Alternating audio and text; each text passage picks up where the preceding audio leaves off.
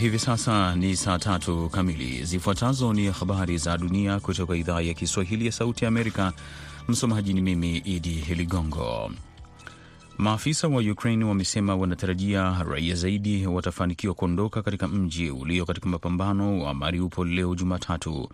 Rais Volodymyr Zelensky amesema kupitia ujumbe wa video Jumapili jioni kwamba zaidi ya raia mia moja walifanikiwa kuondoka Jumapili na walitarajiwa kuwasili mji wa Zaporizhia ambao upo kilomita 200 leo hii, wakati vikosi vya Rusia vikichukua udhibiti wa maeneo mengine ya Mariupol. Mamia ya raia na wanajeshi wa Ukraine wanaokadiriwa kuwa mia mbili walikuwa wamejificha katika eneo la uzalishaji wa chuma la Azovstal.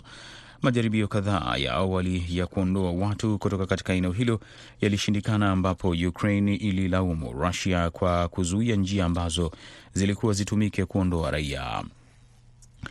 Israel Jumatatu imekosoa Rusia kwa matamshi yake yasiyosameheka ya waziri wake wa mambo ya nje kuhusu msimamo mkali wa Kiyahudi na ubaguzi, ikijumuisha madai kwamba Adolf Hitler, kiongozi wa zamani wa Ujerumani, alikuwa Myahudi.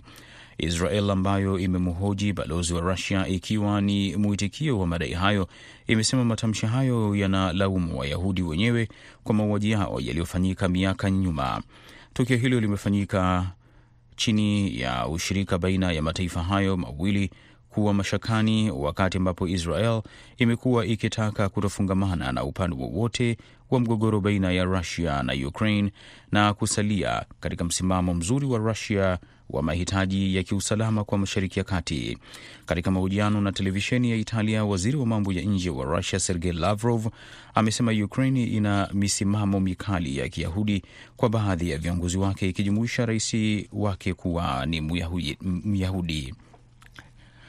Serikali ya kijeshi ya Chad imetangaza kuahirisha kuanza kwa mazungumzo ya kitaifa na vikosi pinzani na waasi, wakati ambapo matayarisho ya mazungumzo ya upatanishi baina ya pande mbili yakisuasua mjini Qatar.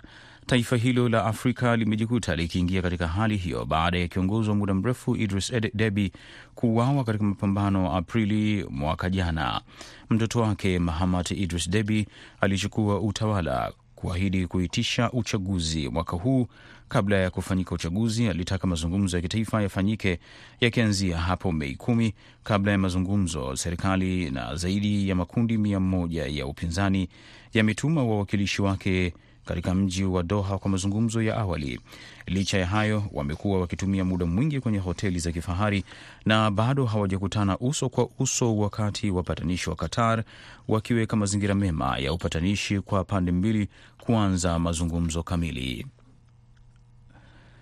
Jengo la ghorofa tatu limeanguka katika mji wa kibiashara wa Nigeria wa Lagos na kuua watu wanne na kujeruhi wengine ishirini na watatu ambao waliokolewa na kupelekwa hospitali, kwa mujibu wa taarifa za maafisa za huduma za dharura za Jumatatu.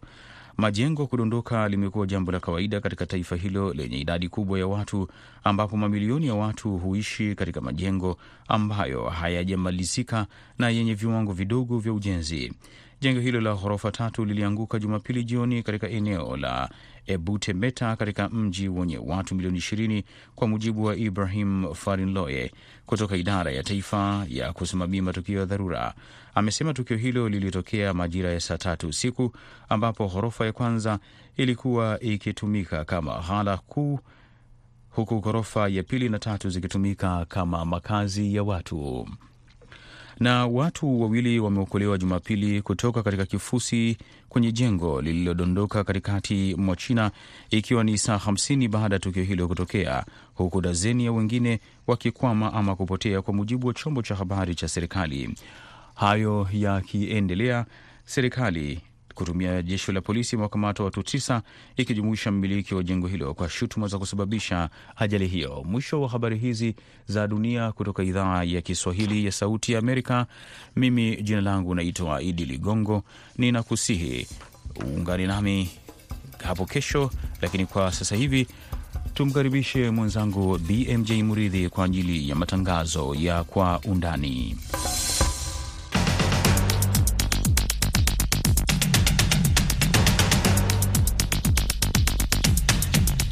Hii ni Kwa Undani kutoka idhaa ya Kiswahili ya Sauti Amerika, moja kwa moja kutoka hapa jiji kuu la Marekani, Washington DC, kipindi ambacho huangazia ripoti zinazogonga vichwa vya habari. Tunapekua pekua, tunachimbua na tunakupa maelezo ya kina zaidi kuliko ilivyo kawaida.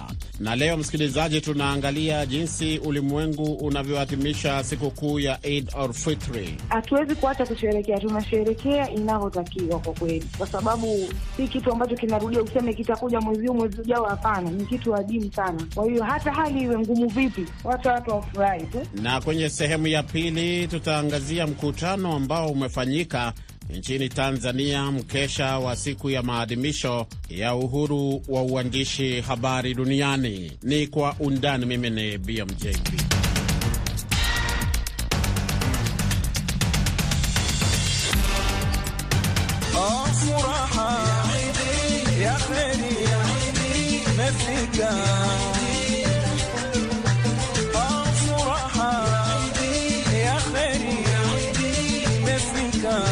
Nchi na maeneo mbalimbali mbali kote duniani leo yana nchi na maeneo mbalimbali mbali kote duniani leo yanaadhimisha Eid al-Fitri, manake sikukuu ya kumaliza mfungo ambayo huadhimisha mwisho wa mfungo wa mwezi mtukufu wa Ramadhan. Siku hii huwa ni siku rasmi ya mapumziko katika mataifa mengi yenye waumini wengi wa Kiislamu, lakini idadi ya siku za mapumziko huwa ni tofauti katika nchi mbalimbali. Waislamu huanza sherehe hizi kwa kukusanyika kwa maombi ya kila mwaka ambayo hufanyika muda mfupi baada ya macheo. Msikilizaji, ni kawaida kuwaona Waislamu wakikusanyika katika misikiti na viwanja vya wazi kwa maombi ya pamoja, na kabla ya ibada, kwa kawaida huwa wanatoa sadaka kwa masikini inayojulikana kama zakat, ambayo ni moja ya nguzo kuu katika dini ya Kiislamu. Vilevile ni kawaida kuiona miji mikuu hasa ya mataifa ya Kiislamu ikipambwa sana na sherehe kubwa kuandaliwa huku watoto wakinunuliwa nguo mpya na kupewa zawadi mbalimbali mbali, sawa na wanafamilia wengine. Kawaida ni siku ambayo huadhimishwa baada ya kuonekana kwa mwezi wa Shawwal, lakini kumekuwa na vuta ni kuvuta na hali ya sintofahamu katika baadhi ya maeneo, kwa sababu wengine wanaanza hata kabla ya kuonekana kwa mwezi huo. Katika sehemu hii ya kwanza ya Kwa Undani tunaangalia jinsi maadhimisho yalivyokuwa katika maeneo mbalimbali duniani kote. Tuanze nchini Kenya ambako Waislamu wamekusanyika katika misikiti na maeneo mengine ya ibada kuadhimisha moja ya siku muhimu zaidi katika imani hiyo. Tupate mengi zaidi na mwandishi wetu Huba Abdi akiwa mjini Nairobi. Waislamu nchini Kenya waungana na wenzao ulimwenguni kusherekea sikukuu ya Idul Fitri. Hii ni siku ambayo Waislamu wanashiriki katika sala ya pamoja baada ya kumaliza kipindi cha mwezi mtukufu wa Ramadhan. Baada ya miaka mingi ya kusherekea ibada Idul Fitri kwa siku tofauti kutokana na mvutano wa kuandama kwa mwezi, hatimaye Waislamu nchini Kenya wameadhimisha sherehe hizo kwa pamoja, huku wakiwa na matumaini ya kuwa na umoja huu siku za usoni na leo ikiwa ni sikukuu ya Idul Fitri tena hapa nchini Kenya kwa baada ya muda mrefu e, Waislamu wote kwa pamoja, hakukuwa na mgawanyiko, sote tumesherekea sikukuu hii ya Idul Fitri, na ama kwa hakika ni siku muhimu sana katika kalenda ya wa Waislamu kwa sababu baada ya Waislamu kufunga siku 30 za mwezi mtukufu wa Ramadhan aa, na kuomba Mwenyezi Mungu kuzidisha ibada, kujiepusha na mambo mengine ya msingi, leo ni siku ambayo imewekwa kwa sisi Waislamu kusherekea, tusherekee sisi na familia zetu na majirani. Kwa waumini Waislamu, Idi ni sherehe muhimu sana na inaonyesha upendo, kusherekea maisha na uaminifu kwa Mola. Mwaka jana masharti ya korona na kusimama umbali wa mita moja uliwafungia wengi kutofanya ibada hii muhimu. Hata hivyo, kwa wengi iliwapa furaha kubwa kujumuika kwa mara nyingine, huku ujumbe wa heri, amani na fanaka ukitolewa. Ile nimekuja nimeona hakuna hakuna vita, iko sawa kwa sababu hakuna vita, hatuna haja raia nimepigana, hakuna vita, iko sawa sawa, naendelea vizuri yeah. Kama mtu nimebata rais yetu, sio ati ni fulani fulani, sawa sawa. Mbali na kufanyika kwa sala msikitini na maeneo mengi ya wazi, ni siku ya Waislamu kukutana na wapendwa wao na kula pamoja, lakini pia kuwasaidia wale ambao wanaohitaji katika jamii. Hata hivyo, sherehe hizi zinajiri wakati ambapo taifa la Kenya linapitia misukosuko ya kisiasa na vilevile vile hali ngumu ya maisha. Baadhi ya Waislamu walikuwa na wakati mgumu kuwasaidia wasiojiweza kwa kuwapa chakula kama ilivyotakiwa. Mwaka imekuwa ngumu, hali ya maisha imekuwa ngumu, vitu vimeongezeka, hakuna pesa, lakini tujaribu kadri ya uwezo wetu. Rais Uhuru Kenyatta amewataikia waumini wa Kiislamu heri na fanaka na kuwahimiza kuchangia amani na umoja miongoni mwao, akisema hii itahakikisha nchi inabaki kuwa taifa kubwa ambalo Wakenya wote wanajivunia. Kwa mara nyingine Waislamu waungana na ulimwengu katika kuadhimisha sherehe za Idul Fitri hapa jijini Nairobi. Wito wa amani, wito wa upendo umetolewa na baadhi ya waumini waliokusanyika katika msikiti wa Hudaa hapa jijini Nairobi. Ni kuwatakia Waislamu wote Eid Mbarak. Mimi ni Huba Abdi, VOA Nairobi.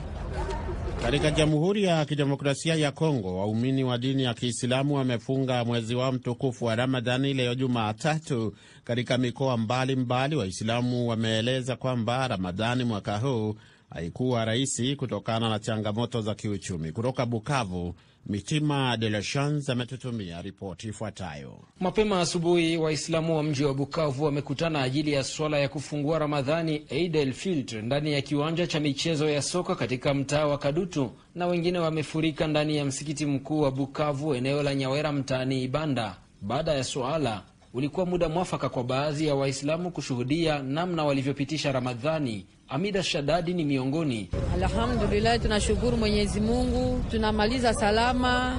Maregre mabitu zilikuwa bei meme, Mwenyezi Mungu anatusaidia. Bei ya sukari, bei ya mchele, mafuta, bunga, ma makala, kila kitu tunapata tu kenye kilipatikana. Ah, maisha iko nguvu sana, sirtu shie banye tuko bajane nani bayatima E, kuishi kabisa magumu, nani maisha iko magumu sana e, ukifungua sama unakosa tana futari ya kula. Ili kukabiliana na hali hiyo, baadhi ya Waislamu wamekusudia kufanya mshikamano kati yao, kama baadhi yao wanavyoeleza, wakichukua fursa hii kutoa mwito kwa serikali ya Jamhuri ya Kidemokrasia ya Kongo kuwajali wakati wa Ramadhani. Kabisa kimimi inaweza kupendelea serikali yo inatunga mkono kungambo, kama inaweza kuwa wanaweza kuwa wanapana chakula wanaleta msikitini wafuturisha wa Uislamu, hiyo inaweza kuwa zaidi vizuri sana, sababu kuna wengine Waislamu wana shida ku, ya kufuturu. Ndo ulikuwa nakuta kama mwenye amejaliwa linemeka anakwambia eh, wanapite nyumbani huko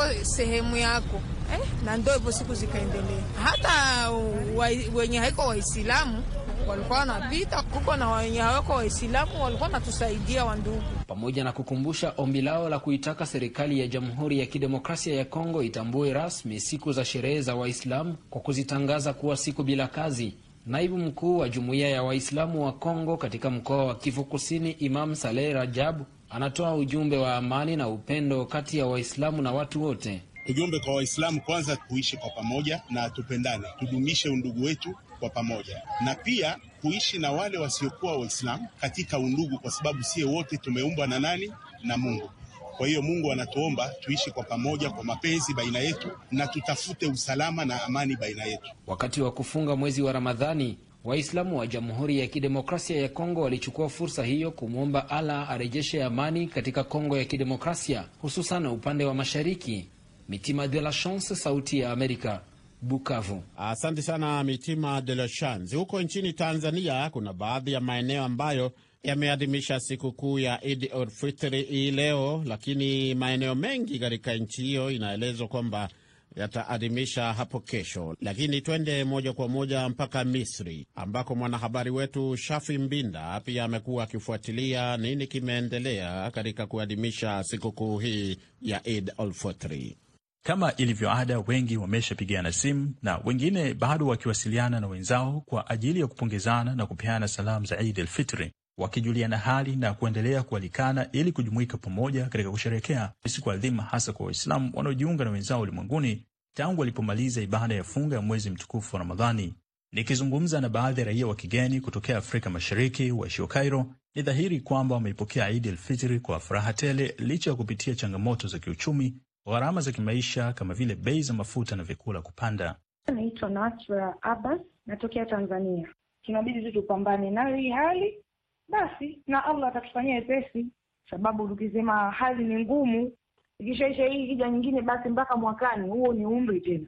Hatuwezi kuacha kusherekea, tunasherekea inavyotakiwa kwa kweli, kwa sababu si kitu ambacho kinarudia useme kitakuja mwezi huu mwezi ujao. Hapana, ni kitu adimu sana. Kwa hiyo hata hali iwe ngumu vipi, wacha watu wafurahi tu. Ninaitwa Adinani Magingo, Mtanzania. Sikukuu ya Idi leo imetukuta vizuri, tuna afya njema na tupo katika maandalizi mazuri kabisa ya shamra shamra ya siku hii ya leo ya Idi. Kila kitu tunamshukuru Mungu. Aa, kubwa zaidi leo leo ni siku, kwa kuwa leo ni siku ya Idi, kwa hiyo kila mmoja anakuwa na furaha yake. Hiyo ndio siku ya siku kubwa na kwa namna yote itakavyokuwa, hata ikiwa gharama itakavyokuwa, mfumo kwa bei si na hivi, sidhani kama inakuwa ni changamoto ya kuweza kuwakosesha watu wakose kula siku sikukuu, wakose kufurahi. Kwa hiyo si changamoto ya kuweza kuizingatia sana, mi naweza kusema hivyo. Leo ni furaha, kwa hiyo watu wajiachie, na leo ni siku ya matumizi bwana. Kwa hiyo kila mmoja afurahi kwa namna yake, na kila mmoja achunge usalama wa mwenzake popote atakapokuwa.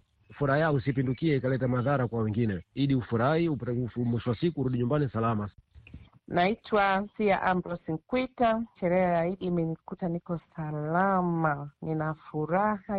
Ni siku muhimu. Uh, wengine kama hivyo, wengine waliobarikiwa napo, waliobarikiwa kuwa na vitu hivyo, kama kuna uwezo hata wa kuwasaidia wale wengine, napo tutoe, tuwasaidie hata kwa kidogo. Hata ukipika ukimchotea yule jirani yako, nayo inapendeza. Hali ni ngumu, hali ni ngumu, kwa hiyo wote hatuwezi kufanana, sababu lazima wote tutofautiane kwa hiyo walikuwa na kipato kidogo cha juu, anaweza wakawasaidia wa chini. Unaomba niwatakie pole wote wagonjwa ambao walikuwa hospitali. Mungu nao awafanyie wepesi, hata wale ambao wamepoteza ndugu zao, Mungu awape subira. Katika hali ya kuondoa mawazo na upweke kwa wale wanaosherehekea nje ya nchi zao, Muharram Ali naye anawahimiza kujumuika pamoja ili kupata furaha ndani ya siku hii ya Eid al-Fitri.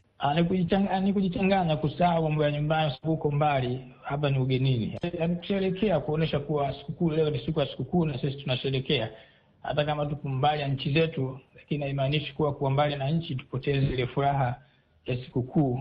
Ni muhimu watu kujumuika pamoja na tunazidi kubadilishana mawazo na vitu mbalimbali. Wakati sherehe za Idi zikiendelea, mamlaka za serikali nazo zikiwa zimejipanga kuchunga hali ya utulivu vyombo vya usalama vikiimarisha ulinzi na kuhakikisha vinadhibiti matukio yote yenye kupelekea kutibua amani kama msongamano wa raia, hasa kwenye maeneo ya viwanja vikuu vya miji na katika vyombo vya usafirishaji kwa ujumla. Kutoka Cairo, Shafi Mbinda, Sauti Amerika. Asante sana Shafi Mbinda kwa ripoti hiyo. Msikilizaji, tunafika mwisho wa sehemu ya kwanza ya kipindi Kwa Undani, wakati tukiendelea na maadhimisho ya sikukuu ya Id al-Fitri. Naomba usiondoke, kwa sababu nitarejea na sehemu ya pili ya Kwa Undani.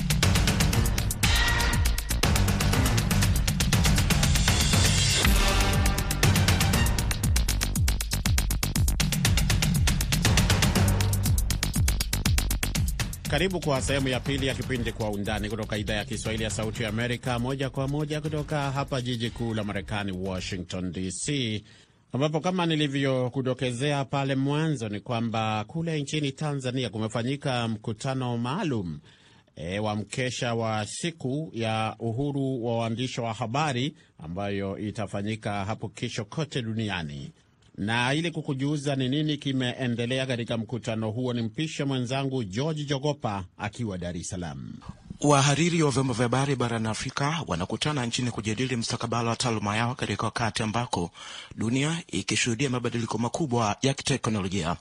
Wahariri hao wanakutana jijini Arusha, ni sehemu ya kuelekea kilele cha maadhimisho ya siku ya uhuru wa vyombo vya habari inayoadhimishwa kila mwaka Mei tatu, chini ya kauli mbiu isemayo uandishi wa habari na changamoto za kidigitali. Wahariri wamekuwa wakibadilishana uzoefu na kuzimulika sheria kandamizi ambazo zinakwaza uhuru wa vyombo vya habari. Ikiwa ni tukio la mara ya kwanza kufanyika nchini na barani Afrika, wahariri wanaona kwamba ingawa katika baadhi ya mataifa bado waandishi wa habari wanaendelea kuandamwa na mkono wa dola, hata hivyo kuna hatua kubwa zinaendelea kupigwa. Mathalani, mwenyekiti wa jukwaa la wahariri nchini Tanzania, Deodatus Balile, anaamini kwamba mwanga wa matumaini umeanza kuchomoza nchini ambako waandishi wa habari wanajihisi kuwa katika mazingira rafiki ya kutekeleza majukumu yao tofauti na kipindi cha miaka sita iliyopita, wakati ambako utawala wa awamu ya tano ukitupiwa lawama kwa kukandamiza uhuru wa maoni. Kwa maana hiyo, anasema kutokana na mafanikio yaliyojitokeza katika kongamano hilo linaloendelea jijini Arusha, wahariri wa Afrika wamepata mwanga kuhusu mwelekeo halisi wa vyombo vya habari katika makongamano mengine yatakayofanyika katika miaka ya usoni. Kwa sasa sisi Watanzania wenyewe tunapaswa kuonesha dunia, kuionyesha dunia mtazamo wetu. Hapa tutakachohitaji ni kushirikiana na Watanzania, na nikisema Watanzania ni wote, chama tawala, vyama vya upinzani, serikali, kuangalia jinsi gani tunavyoweza kuhabarisha umma, lakini kuna gharama za kuhabarisha umma. Kwa hiyo hizi gharama tuzibebe wote kama Watanzania. Ikiwa tunataka kujenga sura ya nchi yetu, hatuwezi kuwaachia wanahabari peke yao wabebe hizo gharama, ili hali hawana vyanzo vya mapato. Kwa hiyo tuendelee na weledi. Namshukuru sana katibu mkuu Dr. Jimmy Jonas, amekuwa akisema mara kwa mara tukikutana, anasema anataka kuangalia jinsi gani takavyoongeza uweledi wa kitaaluma.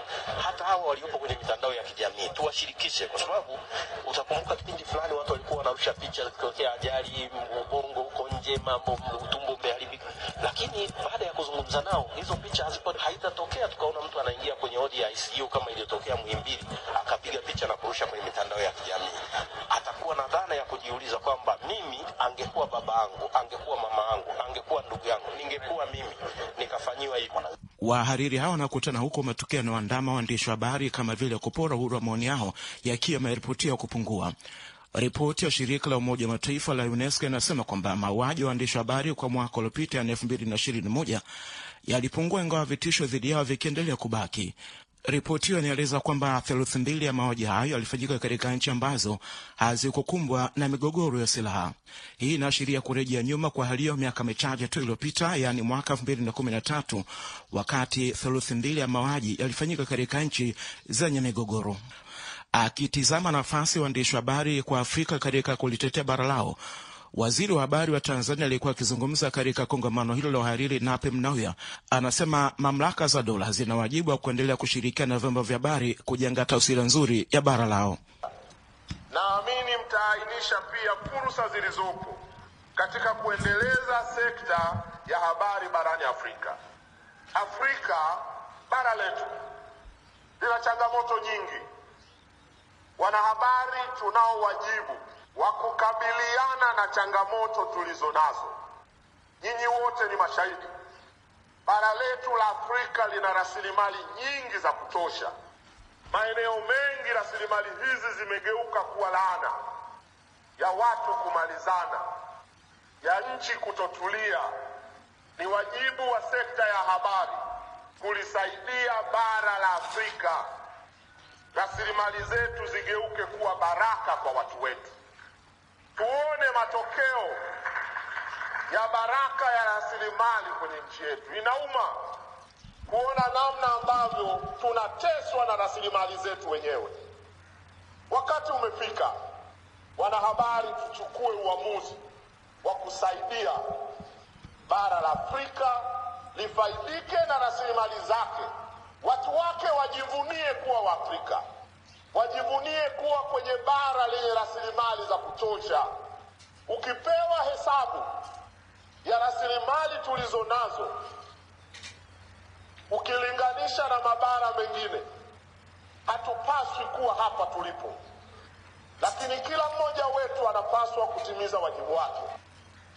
Wachangiaji katika kongamano hilo la siku tatu wanaona kwamba wahariri wa bara la Afrika wanayo nafasi ya kujenga mustakabala mwema bara lao, ingawa mwandishi wa habari Kevin Matandiko anasema kwamba bila kujali itikadi zao za kimtizamo, wahariri hao wanapaswa kujiunganisha kwa kuweka mtandao unaofahamika. E, bila kujali tofauti zetu, ni muhimu tuanzishe taasisi imara ya vyombo huru vya habari Afrika na kisha tukubaliane misingi na dira katika kuchochea maendeleo ya nchi zetu. Tukumbuke kwamba nchi zetu za Afrika zimekuwa nyuma sana kimaendeleo, na matatizo ya nchi hizi za Kiafrika yamekuwa yakifanana. Kwa hiyo tukubaliane pia nini tafsiri halisi ya habari kwa muktadha wa Afrika ili kulinda maadili na makuzi ya mtoto wa Afrika. Pia na kwenye eneo hili la makuzi ya mtoto Afrika, tumekuwa tukipokea maudhui ambayo yanachangia sana kuharibu maadili ya Afrika. Kilele cha kongamano hilo ni hapo kesho Jumanne, ambako Rais Samia Suluhu Hassan amepanga kuzungumza na wahariri hao, ikiwa ni sehemu ya maadhimisho ya siku ya uhuru wa vyombo vya habari duniani. Na hapa niseme, ninayo furaha kuthibitisha kwamba Mheshimiwa Rais wa serikali ya awamu ya sita wa Jamhuri ya Muungano wa Tanzania Rais Samia Suluhu Hassan amethibitisha kwamba atakuwa mgeni rasmi katika shughuli hiyo.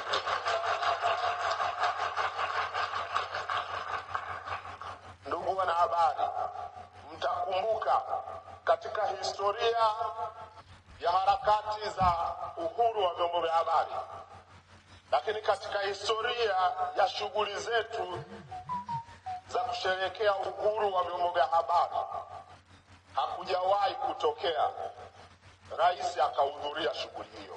Rais Samia ameamua kuvunja rekodi hiyo,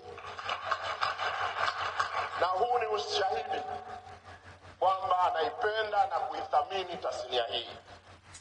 Na wengi mtakuwa mnajua kesho ni sikukuu ya. Kwa hali ya kawaida, hata mimi nilikuwa napata mashaka, lakini mara zote nilipomuuliza aliniambia, waziri, nitakuja.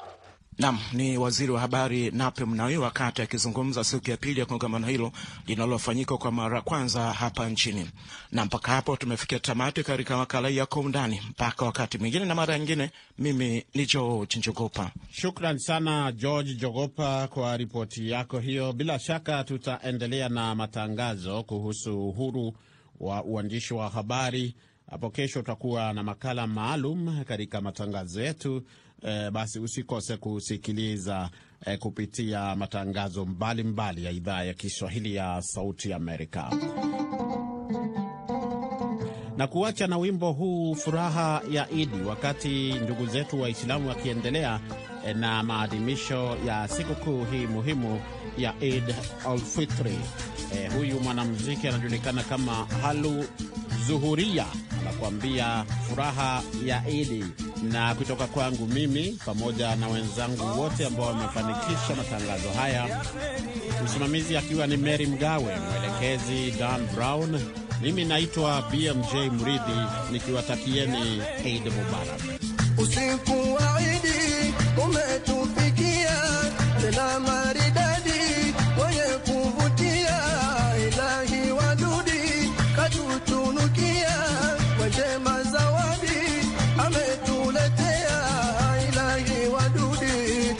mucho no